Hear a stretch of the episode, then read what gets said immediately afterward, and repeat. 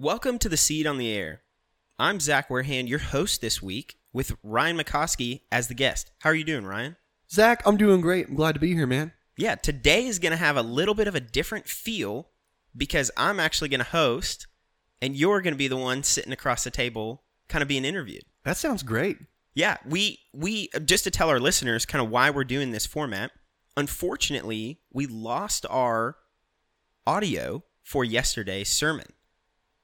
However, we saw this as an opportunity to really dive deeper into some of the content of Acts 17, really flush out some of what's in Ryan's notes. So we're really excited to kind of see what we can bring to the table in terms of diving deeper. I'm really excited too, Zach, because yesterday after preaching, I thought, man, there's so many other practical examples or things we could have talked about. And yesterday's sermon felt a little bit kind of like guidebooky to some degree. Like, here's your guidebook to going out and sharing the gospel in today's intellectual age.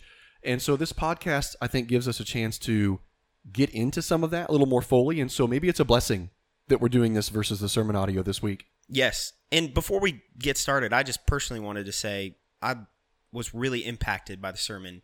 And so this is an honor to kind of be in the saddle on this side of the table, getting to dive into this content with you today. Thanks, man. It means a lot, bro. Yeah, so we'll give our listeners a little bit of a roadmap. There's really kind of three goals we want to accomplish with this podcast is to really equip our gospel community leaders uh, to facilitate further discussion and, and, and for you guys to feel empowered to really flesh out the content.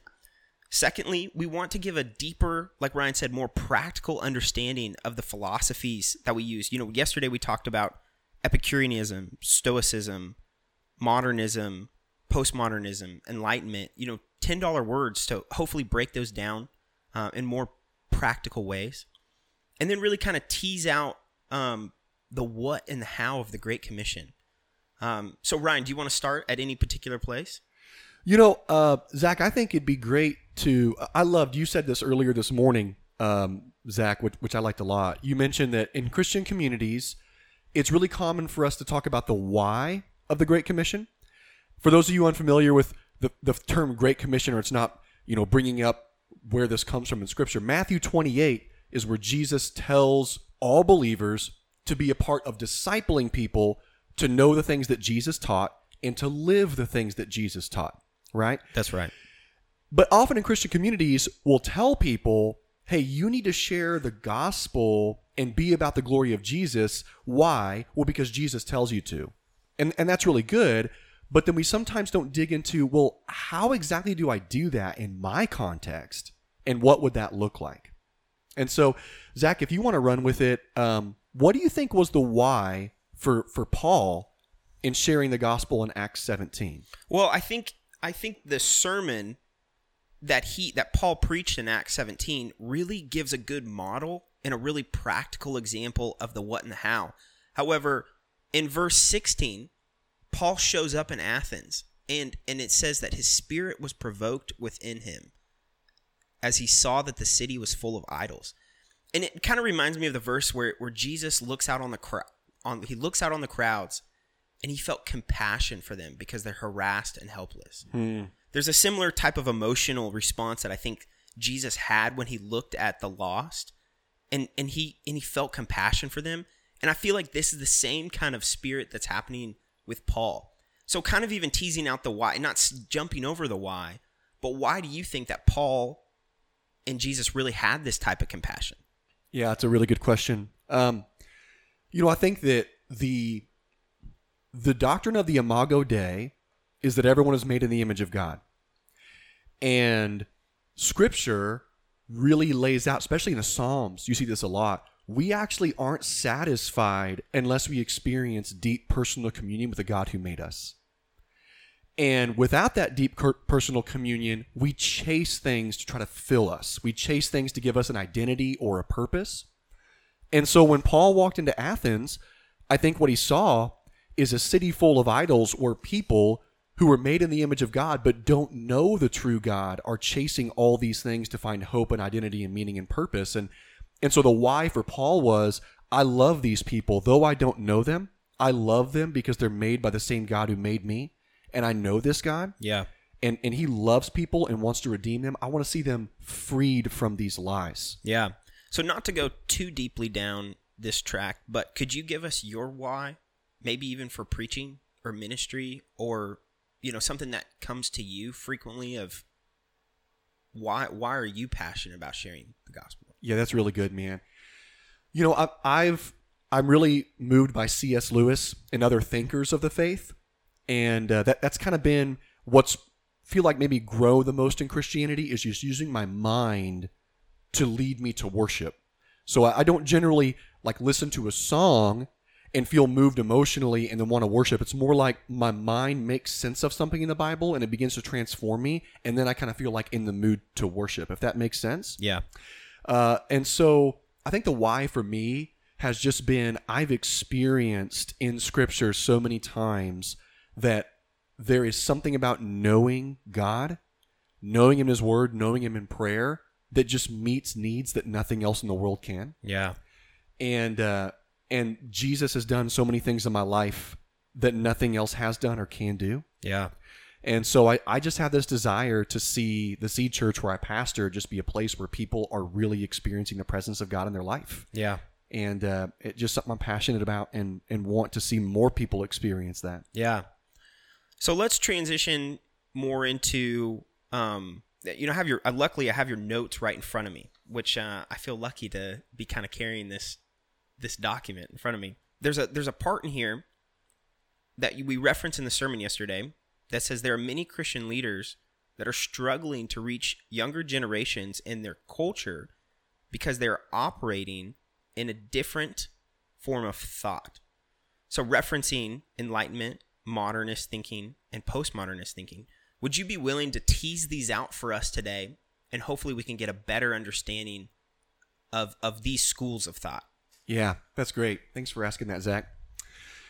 So, one thing I'd shared yesterday is that in our history as a country, there's been three major movements of thought. And the first was the Enlightenment.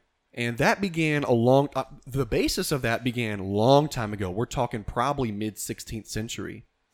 But the Enlightenment was also called the Age of Reason, in which people began to recognize through science and exploration of this world, we can begin to understand how things work. And so, the way people thought about finding truth or finding meaning in the age of the Enlightenment was can I prove this scientifically? Is this something empirically provable? And so, basically, Enlightenment thinking led people to think, man, I'm, I'm going to build my life around what do I know is true scientifically that I can just prove that. Well, then what happened was is as time went on, uh, science, of course, helped us progress significantly. But roughly around the mid 19th century, 1850s, you began to see the growth of what's called modernism, which would be a departure from Enlightenment thinking. And modernism was very rooted in pragmatics, which basically means it doesn't really matter if something is scientifically true, we just need to know what works for society. So basically, uh, John Dewey, who um, was a father of pragmatism and helped to, to uh, set up the public school system, his belief was we don't need to know what's true, what's not true. That question's irrelevant. The question is in a culture, what do we do that helps mankind the most? What do we do that helps us progress together? And part of the reason why modernism came up was just because of disillusionment from wars and brokenness and finding out that actually science and reason doesn't answer everything. Well, then, roughly around the early to mid 20th century, we are now in this movement called postmodernism, sometimes also termed high modernism. And essentially, this has gone even a step further, where instead of asking, is this scientifically provable? And also, instead of asking, does this work for the culture or, or does this help mankind make progress? The question is, does this work for me? Is this something that works in my life? Does this make me happy? Does this make me feel fulfilled? Does this self actualize me? Is this something that moves me towards self esteem and reaching my dreams? And so, uh, Zach, I guess to, to take all this I just shared and make it very practical, sometimes, like in our current culture, someone will say, okay, I want to share the gospel. Here's how I'll do it I'm going to go to someone with a whole bunch of facts and I'm going to prove the resurrection. Right. I'm going to open up the Gospels and say, hey, look at this information, look at this scientific data, look at all this historical stuff. Clearly, it's it's most reasonable to believe that even though this is miraculous, that the, the resurrection really happened. That's an enlightenment way of thinking about sharing. Yeah. But there are a lot of people in our culture who would just literally say, I just don't care. I don't I don't want to read a book on history or science or reason. I'm I'm not moved by a whole bunch of facts. Like I don't I don't build my life around and my decisions around what scientifically makes sense. Right. I just don't think that way, right? Well, then another way that's been common to evangelize and still pretty common in kind of older Christians today would be okay, we're not going to talk about how the resurrection is provable, but we're just going to prove that Christian morals are best for society. Yeah. That's modernist thinking. Groupthink. That's groupthink. That's Yeah. that's like that's pragmatic. So we're gonna pre uh, we're gonna help you understand pragmatically. If you would just believe in Jesus and raise your kids to know Jesus and be a good moral person, your life will go better. It'll be better for the culture. It'll be better for for everybody. And so you're appealing to this modernist way of thinking that it doesn't really matter per se if this is provable scientific, but it, it just it works for everyone. It's better for all of us. But the way people think today in the postmodern age is this Does this make me happy? Does this fulfill me? Does this put me on a personal trajectory I want to be on? Does this help me find love and meaning and identity? Is this something I can stake my flag in that helps me put my head on my pillow at night? Postmodernism has been also called rampant individualism Yeah. There's just like a strong individualistic thought process and so understanding those lines of thinking is really important because it helps us see when you're sharing the gospel with someone you're engaging with someone else's worldview and so a lot of people we know today whether or not we know it or they know it they think in a postmodern way Right. they think about will this work for me? Will this make me happy? Will this fulfill me? Will this help me feel more like I'm I'm succeeding in my life or I'm becoming someone who's worthy of imitation or adulation? Uh, and so that- I wanted to share that in the sermon yesterday because it helps us get in the mindset that Paul did that in Athens. Right. And you see that these philosophies aren't new to the 21st century that they've they really have repeated themselves at different forms of history. However, would you a question I was wondering is would you say one of the catalysts for the postmodern movement and the individualist movement would be having your own platform on social media or you know going away for college? And so it's kind of about your degree and, and your major and your life and your career and then your family and kind of departing from your own. What would you say what would you say is the catalyst for this kind of new shift in thinking? Yeah, that's really good. You know, the, the, the intellectual roots of postmodernism are pretty old, and there's lots of philosophers we could talk about, but but for the sake of brevity, we'll just talk about Immanuel Kant for a moment. Immanuel Kant taught, uh, or, or kind of opened up the idea that what if what we experience in the world, what if it's not really rooted in the objective reality of something, but the subjective way I experience it? perception perception. So, uh, in The Abolition of Man, C.S. Lewis writes that he was reading this English textbook and someone was teaching the kids, saying, When you look at a beautiful waterfall, the waterfall is not beautiful. What's happening is in your mind, you are perceiving that the waterfall is beautiful, and that's why you would say it's beautiful. The word he uses is sublime, not beautiful. But the point is, is, is Kant was one of those philosophers that began to open up this line of reasoning. What if all of reality or, or the most important parts of reality aren't bound up in the objective world around us, but the subjective experience each individual has in this world? right So that kind of began the roots of like here's a popular way of saying what Kant what, what Kant's theory moved into. Hey, what's true for you may not be true for me. hmm. That's where that comes from. That idea that your subjective perception of reality builds a different universe than mine.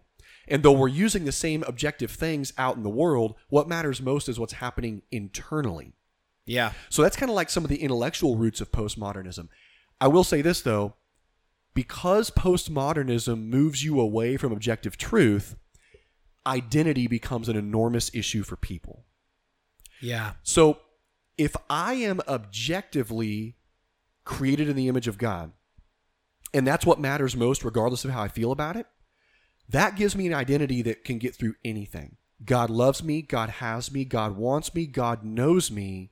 No matter what situation I'm in, my identity is child of God, objectively true. But that's not postmodern thinking Right. right? That that would be rooting something in like an absolute truth claim from the Bible. Now, if we move to postmodernism and there's not something to objectively make me who I am, I'm stuck in subjectivity, which means the perceptions of other people matter immensely. Right. Because if the most important part of reality is tied up in individual perceptions, not objective truth, what all these people say about me drives so much of how I live my life, right? And so now all of a sudden, my identity is my beauty. My identity is the brands I wear. My identity is my bank account. Yeah. My identity becomes all these things that I kind of wear as like markers and images of who I am to create a sense of, of uh, someone liking me, wanting me, and that's what affirms my value. And so that's part of what happens in postmodern thinking is people think so individualistically. They're actually incredibly hungry for something that objectively says to them, you're loved and you're valuable. That's good. So let's just circling back around to your notes. So why would you say Christian leaders in today's culture are struggling with reaching this new school of thought? That's great, man. P- part of it is uh, when ideas come through seminaries or major universities, it takes a long time for them to actually work out, like in the common parlance of an age or the vernacular. And so some of it is you've just got people that have been raised up in seminaries taught by folks about how to think through sharing the gospel. And it just hasn't happened yet that they've really come to terms with what's really happening on the ground level Right. in terms of how people are actually thinking and processing. That's some of it. Uh, you know, like a, a great example is Lee Strobel in his book, The Case for Christ. It's a really good book. I would recommend it to believers and non believers. It has some great evidence for the resurrection. It's really, really well done. Uh, and, and so it's valuable to have. Like, there are people that are still going to be very moved to think through how can we believe that, a, that like, the resurrection could have happened historically. There's actually a ton of evidence for the reality that yeah, although it's a miracle he rose from the dead, it it it actually seems like the most likely thing that Jesus was not in that tomb anymore. Right. Like how else do you explain why these guys give their lives to something if it was a lie? And how do you explain the proliferation of Christianity and the extra biblical writings of Josephus that really help to confirm some of these things that scripture teaches? But the reality is there are just lots of people that are living their life working their job, doing their thing, and the way they're thinking about their life is what works for me, and they just they're not going to slow down and read a book about evidence for the resurrection. Right. They're maybe after they become believers. Here's a good distinction I want to make here. As a believer, you need to care about all these things. So like Philippians chapter 2, Paul teaches this, be like Christ and care about the needs of others more than your own needs. That's like that that's a teaching from the Bible. As a believer, we have to have some modernist thinking, so to speak, modernist philosophy that we care about what's best for mankind. We should care about that. But what we're talking about right now is when you're evangelizing to someone, how do you get them into opening their mind and destabilizing their worldview to see the beauty, the truth, and the value of Jesus? Yeah. And so you have to like understand like is this someone who um, would be really helped by scientific reason and enlightenment type thinking? Is this someone who really cares about culture and social justice and what's best for people? And you communicate, hey, if people were actually believers, like if people actually held to the Bible, it would fix sex trafficking. Right. Like this, you're actually, if you know Jesus, you treat women in a way that the world does not know how to treat women Yeah. right? Yeah. Or is this someone just thinking about, man, I want to live my life and do my own thing? Uh, and they need to understand, actually, Jesus can solve your personal problems. Yeah. Jesus can fulfill you in a way your career won't, Right. right? Right. So as we're kind of moving through the sermon yesterday, Paul really grasped this concept and really understands the culture in which he's speaking into. It says in Acts 17, or excuse me, Acts 17, 18, some of the Epicurean and Stoic philosophers also conversed with him. So that's really the audience that he's that he's really speaking to. Right. So Paul quotes one of their philosophers in his sermon, so we know that he's well read, he's Mm. well informed. Could you break down some of um, the, the the Stoic and Epicurean belief system um, to give a better understanding of how and what Paul did to enter into their context? That's great. Yeah, so Epicureans, easiest way to say it is Epicureans were thoroughgoing materialists. And what that means is even though we're talking first century Athens, we're probably talking somewhere between, you know, 40, 50 AD, something like that. Um, they did not believe in an afterlife or any sort of supernatural thing beyond the material world. That's what, from a philosophical standpoint, that's what it means to be a materialist. You just believe in the material atomic structure of the world. And of course, an ancient Epicurean would not talk about atoms because we didn't talk about atoms till the scientific revolution and studying, giving a name for that to have microscopes and things to, to see that. But even though they didn't have that scientific uh, understanding, there was still a philosophy that basically said there's nothing but this world. So um, you could say, I said this yesterday, uh, the lowbrow version of Epicureanism would be YOLO. you only live once, man. So I need just- to look at my Instagram and see if I have any YOLO hashtags. Yeah, just get a there. yo- I'm going to change them to Epicurean. see if people get it. hashtag Epicurean. That's such a bad joke. okay. So yeah, I mean, like that's a way to think about it. Is you only live once, so just like live your life and don't worry about the afterlife or sin or a god or gods or any of that stuff because it just doesn't matter and you're wasting your time. Uh, and I quoted Richard Dawkins yesterday, a modern day atheist, who sounds a lot like what the Epicureans would have believed, right? And so Dawkins basically has a quote about uh, be thankful for the life that you have and don't waste your time on this vain and presumptuous idea that you're going to have a second one. You know, just focus on the life you have and be thankful for that. That's very Epicurean. Now, Stoicism, on the other hand, was um, a philosophy that was pantheistic. Pantheism means that you see God or some sort of divine spark or presence in everything. So Stoics uh, would have, you know, subscribed to the Roman pantheon of gods and maybe even other pantheons of gods and believe that within themselves and nature around them, they could get in touch with some sort of divine spark that would give them meaning and communion with a higher power and give them a sense of identity. And so, in a lot of ways, uh, the modern self help industry is rooted in a lot of stoicism. Right. You know, uh, even like uh, if I would just say that the ministry of some Christians who would teach like pseudo Christian things, like Joel Osteen, he actually has a book titled "The Power of I Am." And, and it's kind of a, a concerning title, of course, because God calls himself I am in Exodus. But Osteen's books would say, you as an individual have great power when you say over yourself, I am, and then fill in the blank. So I am beautiful. I am successful. I am. And, and it, it verges on this. You enter your life and you can like get in touch with this like divine spark in yourself and this divine reality in everything. And as you speak these words of power over yourself, you're getting in touch with deeper meaning and, and divinity. And that's not Christianity, right? Right. That's that's pantheism. Um, so what's kind of cool about it is while words like Epicureanism and, and Stoicism sound very old and, and like old dead philosophies, in a lot of ways you can draw an equal sign between atheism and Epicureanism, and you can kind of draw an equal sign between Stoicism and then people who say things like, I'm spiritual but not religious. Right. There's just a rebranding Yes. in philosophy. And and I come from a marketing and advertising background.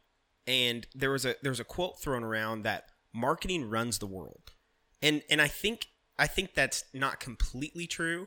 However, I think the philosophy and idea behind that of you know, there is this golden thread of recycling, rebranding, renaming philosophy you know philosophies that are in the world. And and you can see that there's a complete parallel between what what ideas were exchanged and traded in the ancient world with some new facts today are the same type of philosophy ideas that are exchanged and traded in today's world. That's really good. And it's helpful because it makes us feel more. One of the things that that really shows, Zach, is the truth of Scripture that people fundamentally don't really change. Right. We change the power of the Spirit to be transformed, but like the same things that have animated human hearts back then still animate hearts today. We want to be connected to something meaningful. We want to have lives that matter.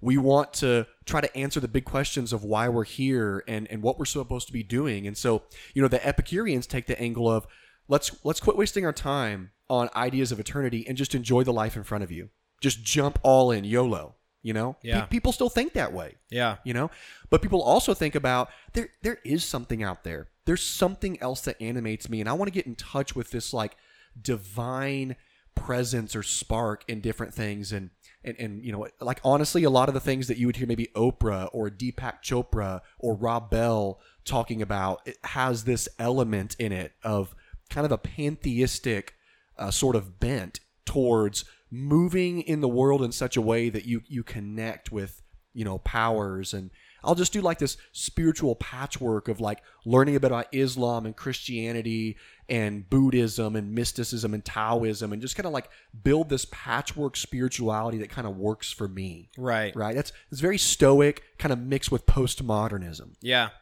Yeah, I see that being uh, very true on college campuses. Just working recently in college ministry, some of the ideas that are exchanged and traded on a university setting really kind of fall in line to a very rel- relativist thinking. Um, being in my master's degree right now, I I spend a lot of time on a college campus and get to exchange ideas with other people pursuing their degrees, and it's very much a well, what works for you here type of question kind of gets thrown around as almost an answer to to these questions. And so there's got to be some sort of academic integrity, intellectual honesty that gets paired with some of these questions of, you know, if we're going to find what's true, you know, we really need to find what's true. Yeah.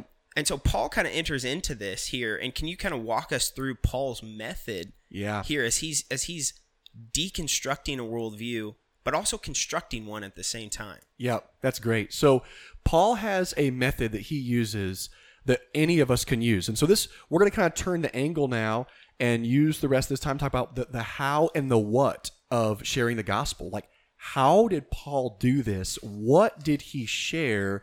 And maybe this will be instructive for gospel communities or you individually as you listen to this. So Paul began by doing something that is always helpful to do. He began by affirming something that both he and his listeners both agreed on. And so he began with this. He said, first part of his sermon, People of Athens, I see that you are extremely religious in every respect. That was not a slight or saying something sarcastic. He's really encouraging them and saying, People of Athens, you know, I visited your city here and, and I can see like you really care about religious things. You care about understanding things beyond just your own little space. You know, and Athens was a city of, of a lot of cultural history and a lot of philosophical conviction. And so, you know, he's he, he it's almost kind of like he says something and everyone in their mind is saying, "Go on." You know, keep keep talking. We're listening. But then what Paul does is is he begins to show that he's seeing something in their worldview or in their space where just maybe they've missed something. So he's going to affirm them, help to understand them, and here's how Paul goes on to preach. He says, For as I was passing through and observing the objects of your worship, objects of their worship were all the idols that were in the agora or the marketplace. I even found an altar on which was inscribed, quote, to an unknown God, end quote. Then Paul says, Therefore, what you worship in ignorance, this I proclaim to you. Here's what Paul's pointing out uh, the Stoics, especially, not so much the Epicureans. The Epicureans believe that there may have been gods out there, but they had no connection to anyone and didn't matter because they were YOLO, right? They were live this life now, let's not think about the afterlife. But the Stoics were very interested in being connected to divinity in some way. And so, just in case maybe they had like missed some unknown God, maybe there's some god somewhere who's over the top of something and they don't want to anger that god or miss out on the blessings of that god they made an altar that said to an unknown god and archaeologically there are lots of places we've actually found many different statues that have some phraseology of unknown gods or to the unknown gods it was a common thing in the ancient world so here's what paul's basically saying saying, hey listen I see you're religious. That's really good. I'm religious too.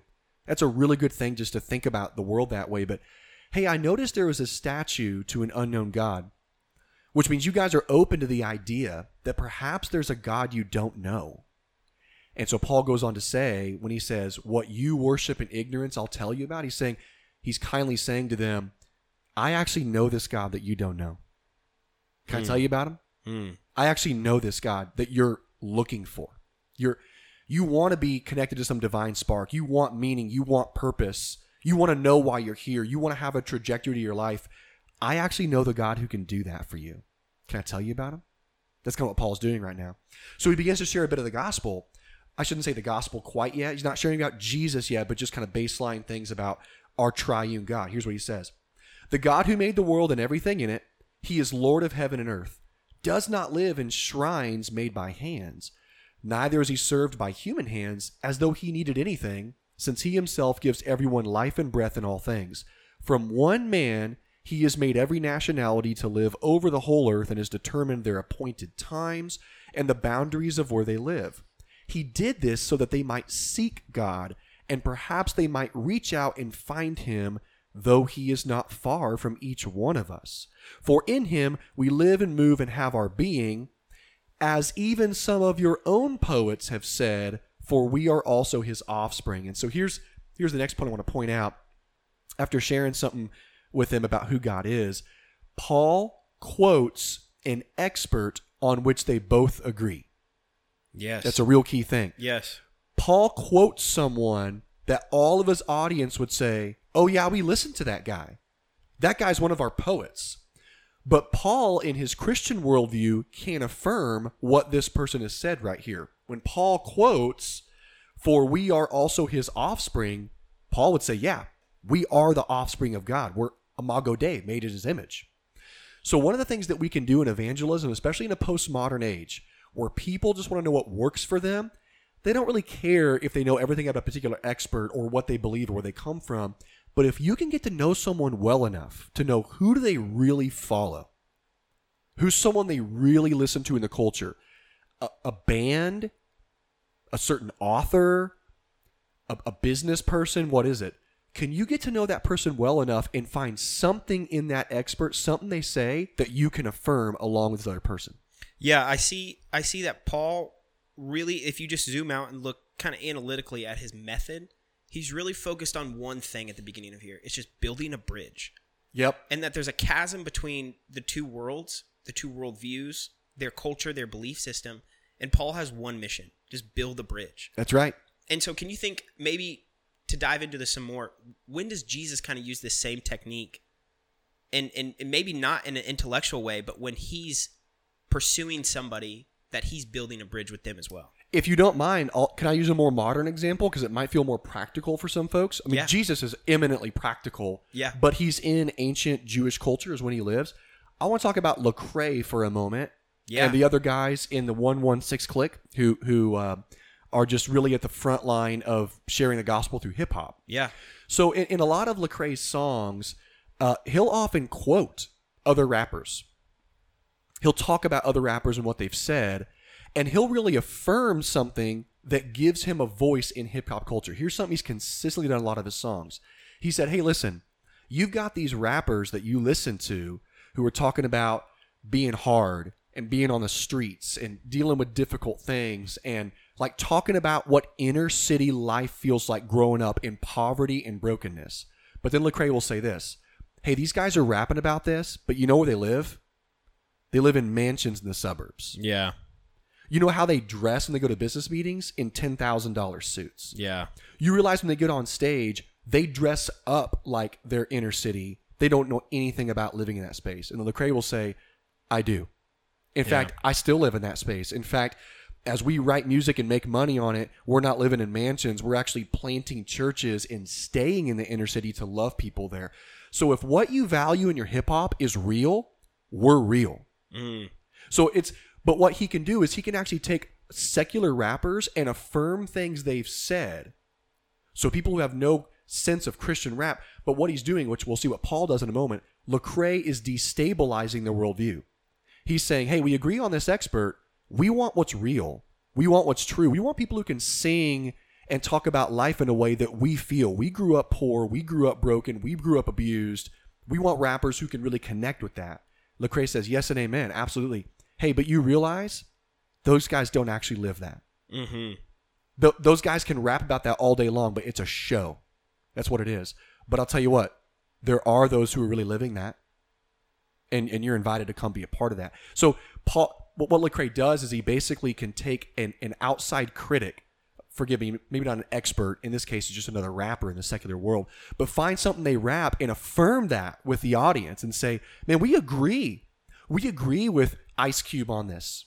We agree with the NWA that there's issues with how African Americans have experienced American culture and real racism. We agree with some of these things. But you need to understand these guys aren't actually real in a way we're trying to be real. You know? Does that make sense? Yeah, Is that I'm helpful? with you. Yeah. So here's what Paul does, like to, to connect that. Um, after Paul shares the expert, he says this, verse 29 Since we are God's offspring, then, we shouldn't think that the divine nature is like gold or silver or stone, an image fashioned by human art and imagination. So this is where Paul is destabilizing. He's saying, Hey, your expert poet says that we're the offspring of God, and I agree with you on that. But if we're actually the offspring of God and we're capable of all this, why are we worshiping stones and silver and gold in a marketplace?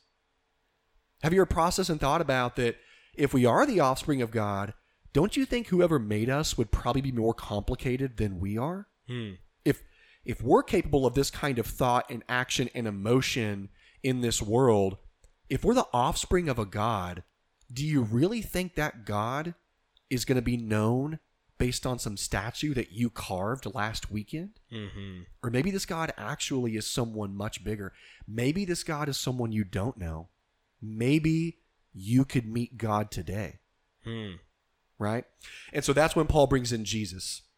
Therefore, having overlooked the time of the times of ignorance, God now commands all people everywhere to repent, which means to turn away, to repent of trying to find your own gods, to find your own identity, your own purpose because he has set a day when he is going to judge the world in righteousness by the man he has appointed speaking of jesus.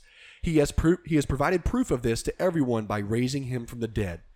So paul preaches about jesus and talks about the resurrection but he does not enter in and land jesus until he's drilled to the center of their worldview. He's, he's drilled into the core of who they are and what they believe and only then does he begin to destabilize and try to blow up and change their worldview to bring them to Jesus? Yeah. And you almost need permission to do that in some ways by really connecting and building that bridge. Yep. Because there's really just two tactics that Paul uses. The first is build the bridge, and the second is pose the question hmm. in a way that destabilizes and gets them to process in that same way of wouldn't you think you know worshiping stone and gold and straw doesn't make sense if you're if you're offspring from that Yep. you know there's some there's some logical inconsistency there Yep. that's good Yeah, I mean, I, let me give one more practical example, Zach, and then you can ask whatever you want to kind of drive it. Um, one of the things I've seen a lot, I'm sure you guys have too, is there's lots of people in our culture that want to say, always lead to God. That's a real common thing that do enough good, don't do that much bad, and, and no matter what you believe, as long as you're sincere in what you believe, you'll be on a good path. Now, here's why people believe that. It's very understandable because they want to be humble. They hear Christians saying, Jesus is the way, the truth, and the life. Jesus is the way, Christianity is the way. And they're saying, man, that sounds so arrogant to us that you would know the truth. We're just going to say that we know all always, and that's what way more humble. So here's the question How do you destabilize that worldview? And, and it's really pretty simple. As believers, we're just saying, we don't know everything, but we've experienced Jesus in relationship. We've experienced the power of the word, and we believe what he says. He's the way, the truth, and the life. But for you to say that always lead to God means that you're an expert in every religion. It actually means you've been on the mountaintop of all human learning and all religious experience, and you can actually vouch that everything anybody would believe, as long as they're sincere, leads them to God. Is that really humble?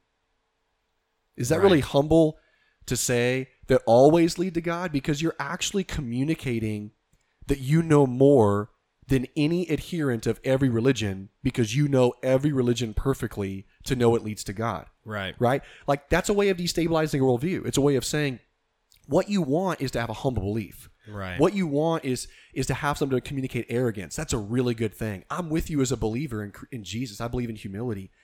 But you see, we just we just believe that the Holy Spirit lives in us because we've come to Jesus and experienced him. And so we walk in humility while we proclaim Jesus because we believe this is true. Right? But but on your end, you're believing that you know everything, really. Right. How, how do you really know that all religions lead to God? It's just a way of asking a question that gets someone to slow down and destabilizes what they believe just enough that you can help them see what you want, which is humble belief that's not arrogant. Only Jesus can do that in your life. Yes. A, Yeah. doc- a doctrine that all religions lead to God is not going to fix that. What's going to fix that is a Savior who carries the cross and gives his life for those who are weak and broken and needy. And that Savior can teach you to live the same way and to walk in humility. What what we're trying to show people is what Paul was showing people what you want this divine spark that you want to connect with, this sense of meaning, this sense of knowing things and, and like having a direction in life that's meaningful. There's only one person who can do that for you, and it's Jesus. Yeah. That's, That's what good. Paul's doing. That's good.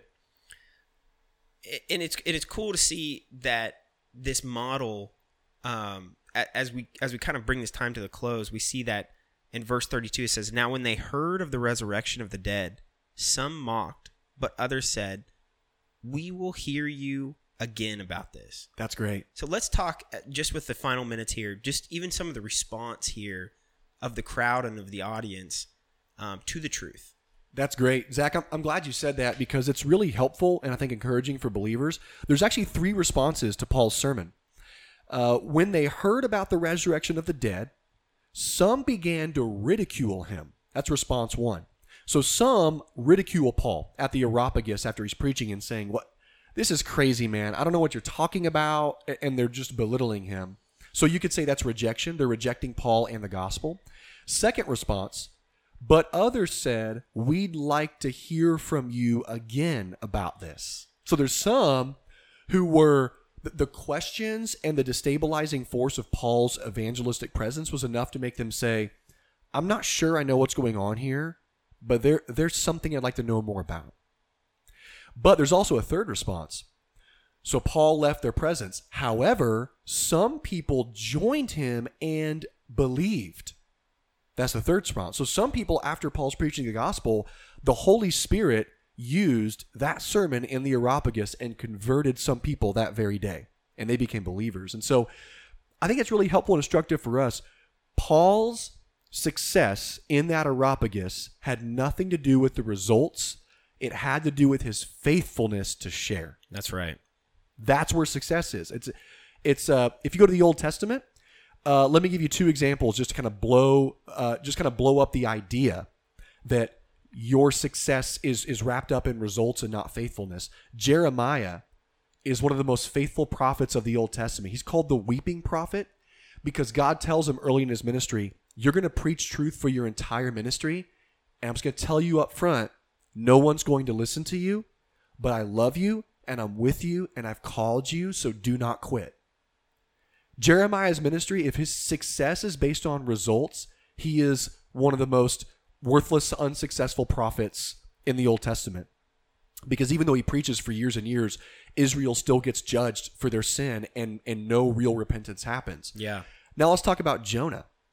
Jonah runs from God, abandons his calling, pursues himself. A fish eats him, spits him out at Nineveh, he preaches a nine word sermon begrudgingly, and the entire city tears their clothes and puts dust and ashes on their heads to repent. Mm. Jonah doesn't even want them. Jonah actually is hoping he sits outside the city after they repent because he's hoping that it's not real and he's going to see the fire of God come down and destroy all those Ninevites because there was serious racial and national tension between uh, Assyria, Nineveh is the capital of Assyria, the Assyrians and, and the Jews. So you have one prophet who's faithful his whole life and sees no results. Another prophet who's disobedient says nine words and has amazing results. Your success is not determined on results, it's faithfulness. Yeah. The point of Jonah is not, oh, wow, look how great Jonah is. The point is, Jonah was a fool. Look Yeah. how good God is. And and I think even relating this to the postmodern thought that when we share the gospel in a lot of ways, you know, the first hurdle to get over is that this isn't to build your own platform. Yes. And I wish there was a nicer way and maybe a more delicate way to to do this because Jeremiah didn't have a big Twitter following. He didn't have a mega church. He didn't he didn't have those things after years and, and decades of faithful ministry, faithful sowing and watering of the seed. And you see Paul comes out and admits this that you know, I I planted the seed, Apollos watered this, but God ultimately made it grow Yep. and and I think in a postmodern thought, it's it's really easy when we're receiving the gospel to really kind of think about okay, how do we, you know, work with this worldview, but also as sharing it, it's it's I'm not building my kingdom, I'm not building my platform. I'm not gonna just do what works because that really kind of puts us into the stoic type of thinking Yep. you know, okay, we, we start making exceptions when the word of God doesn't. Yep. And that's a hard thing. That's a hard thing to really get over. Kind of Yep. getting over your own flesh and wanting that same type of platform that maybe Paul had or Yep. you know, even the following Jesus had. If I'm doing it right, I'd be like Jesus and having masses and all of these things. Yep. But that's not the biblical narrative of faithful ministry. It's not. It's good, Zach. I think I think in Christian communities you can find three types of building that happens. Two of them are destructive and one of them's good. Platform building, wall building, and bridge building. Hmm. So platform building would be I want my faith in following Jesus to, to align with people pleasing. I want that as I'm successful in ministry or successful whatever God's given me, that people praise me, give me adulation, celebrate me.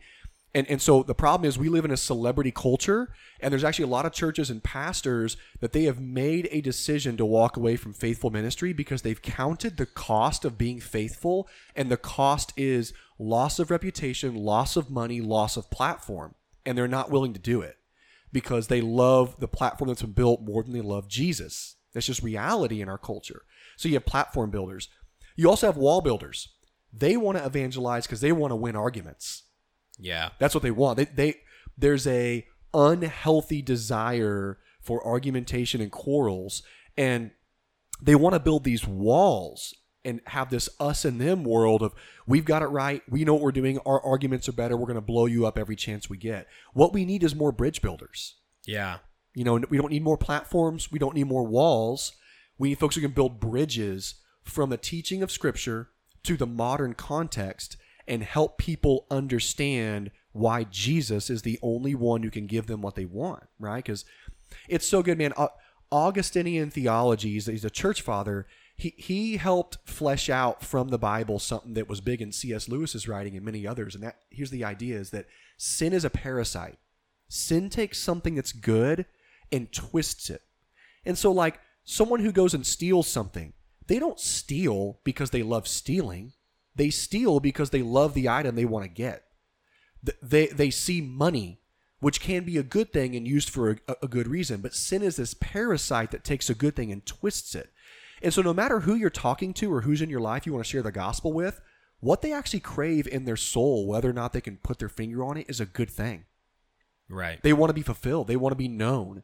They want to be secure. right. They want hope. They don't want to be wh- wh- whatever it is. Like that's what's there. And so you're just trying to help someone process the trajectory you're on and the worldview that you have latched to to find what you're trying to find. You will never find it. And so what we're trying to do is help destabilize that worldview enough that they would see, that they would recognize, man, this is a dead end. This is a cliff at the end of this.